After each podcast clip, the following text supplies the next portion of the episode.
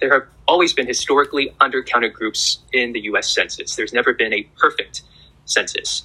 And I think it's also important to keep in mind that the original instructions for the US Census in the fifth sentence of the Constitution, it stated that an enslaved person should be counted as three fifths of a free person. And there also is a phrase of excluding Indians not taxed. And since those words were included in the original text of the Constitution, there have been changes. The 14th Amendment passed after the Civil War changed instructions to counting the whole number of persons in each state. And by 1940, the Census Bureau had determined that there no American Indian living in the United States could be considered not taxed. So 1940 was the first time the Census Bureau tried to count every American Indian living in the country in the numbers used to determine House seats and electoral college votes, the apportionment count. So there is a long and complicated, thorny history of who has been counted, how the count was conducted, and today we are still living with the reality that for